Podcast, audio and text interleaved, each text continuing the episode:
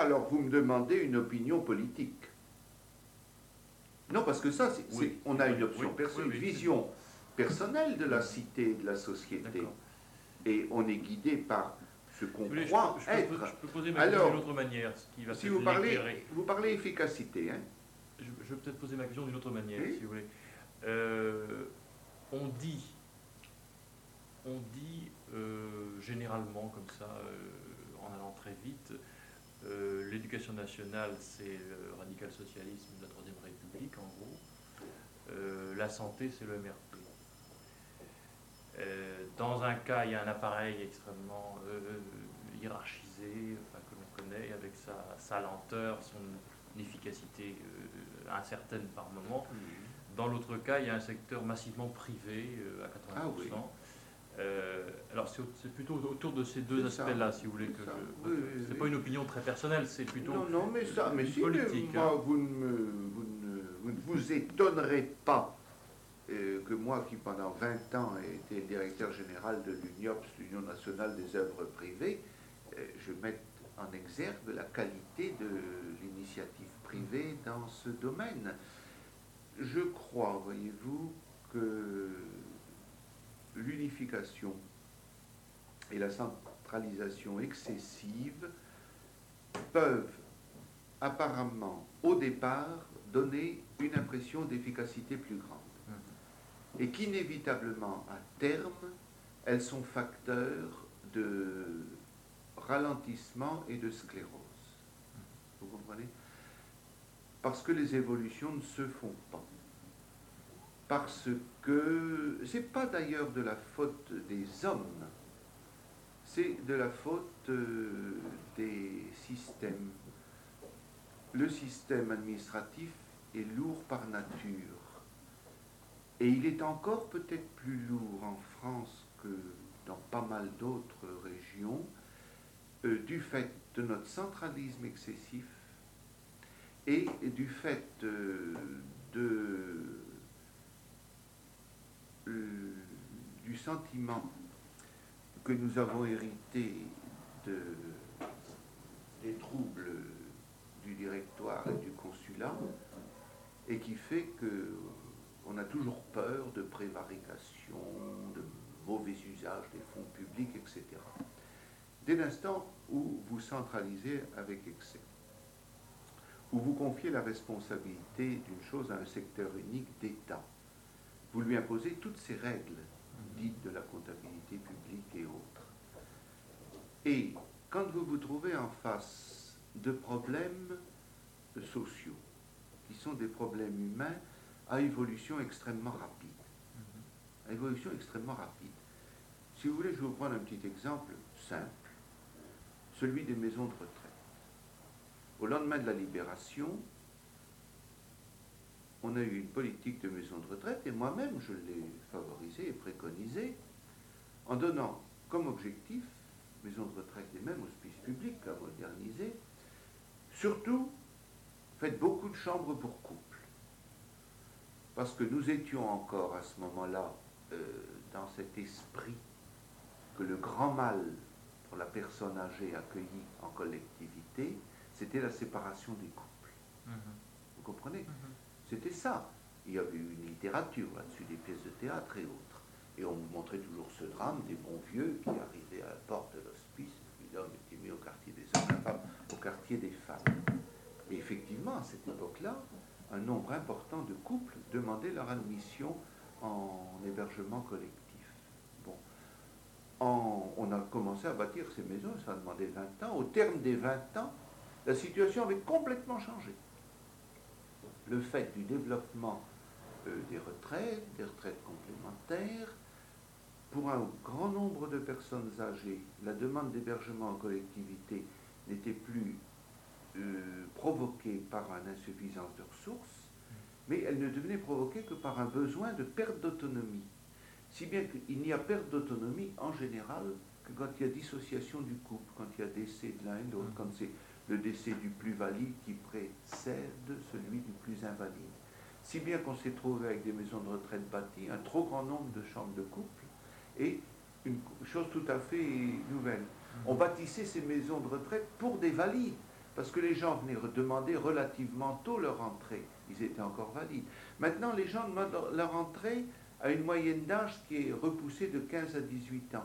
Ils, demandent quand ils sont presque invalides déjà. Mhm. Donc il faut déjà, nos maisons que nous avons conçues en 1960, en 1960, oui, sont maintenant dépassées. Il faut prévoir des maisons fortement médicalisées et ainsi de suite.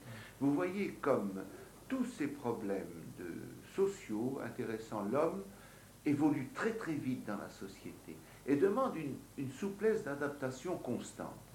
Alors, ma conception, c'est qu'il y a une responsabilité de l'État, comme dans tout ce qui est solidarité collective, et que l'État a intérêt à laisser euh, et même à favoriser la vie d'un secteur très large d'initiatives privées d'adaptation rapide et facile, ce qui ne veut pas dire que ce secteur privé va couvrir les besoins de l'ensemble.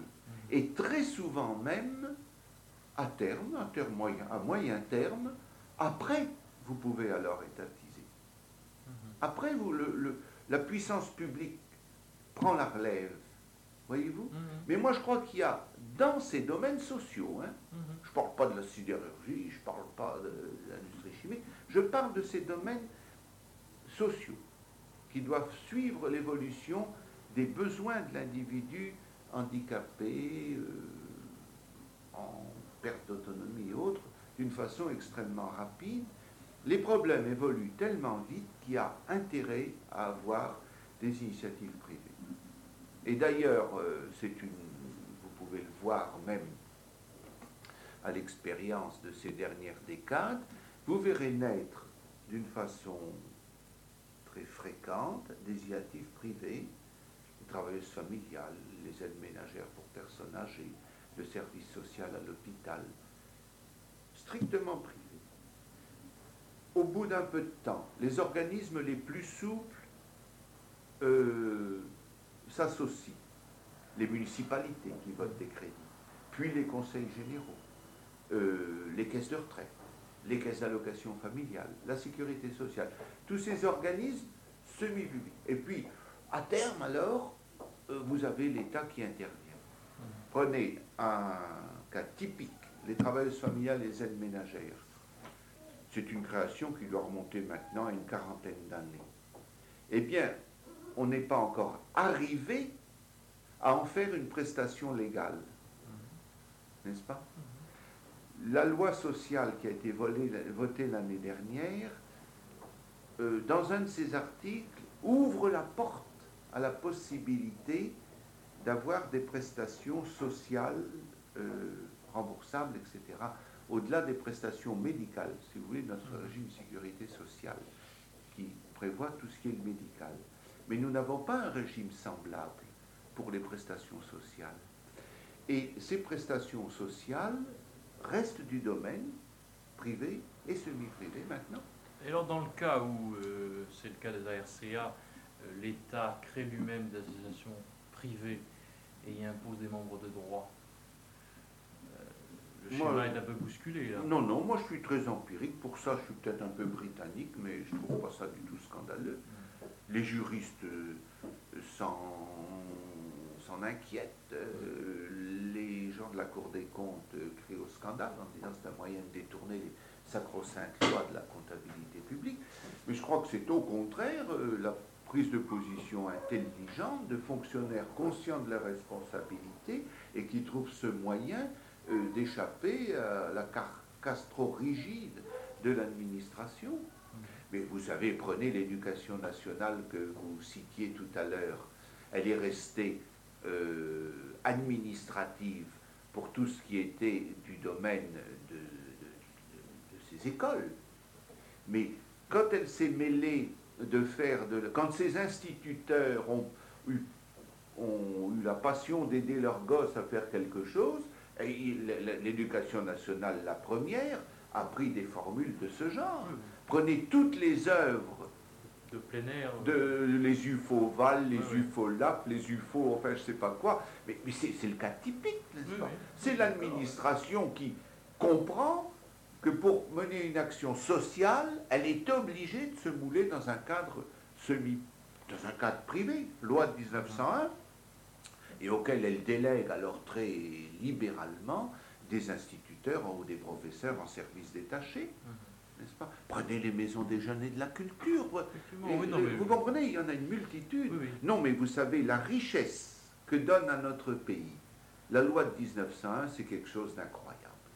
La souplesse, n'est-ce pas, la possibilité. Mais ce qui n'empêche pas, si l'État et le Parlement prennent conscience ou d'abus, ou d'insuffisance, ou d'une responsabilité claire et bien définie, qu'ils administrativent alors tel ou tel secteur. Mais alors, n'est-ce pas, par exemple, les, ARCA, euh, n'était-elle pas une forme d'étatisation masquée quand même? En ce sens où euh, des, des, fonctionnaires étaient à l'origine, des membres de, droit étaient imposés, et il y avait pratiquement plus de ressources privées. Non, non, justement, ça n'était pas une étatisation. Euh, c'était vraiment mal ressenti par l'administration.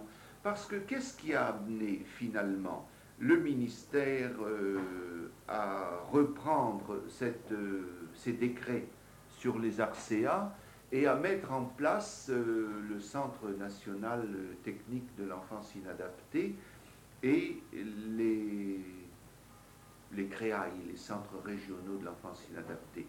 Eh bien, c'est le fait que dans ces ARCEA, des fonctionnaires euh, prenaient des responsabilités qui pouvaient les mettre en opposition avec leurs supérieurs hiérarchiques, n'est-ce pas?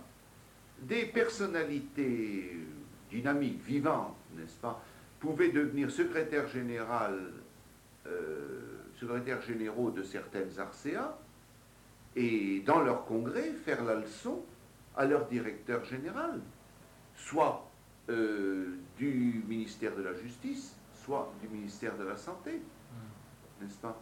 Et à l'époque, euh, je sais que c'est qu'elle dit à la Justice et M. Laurie à la Santé, se préoccuper de cette situation, c'était pas une étatisation, au contraire.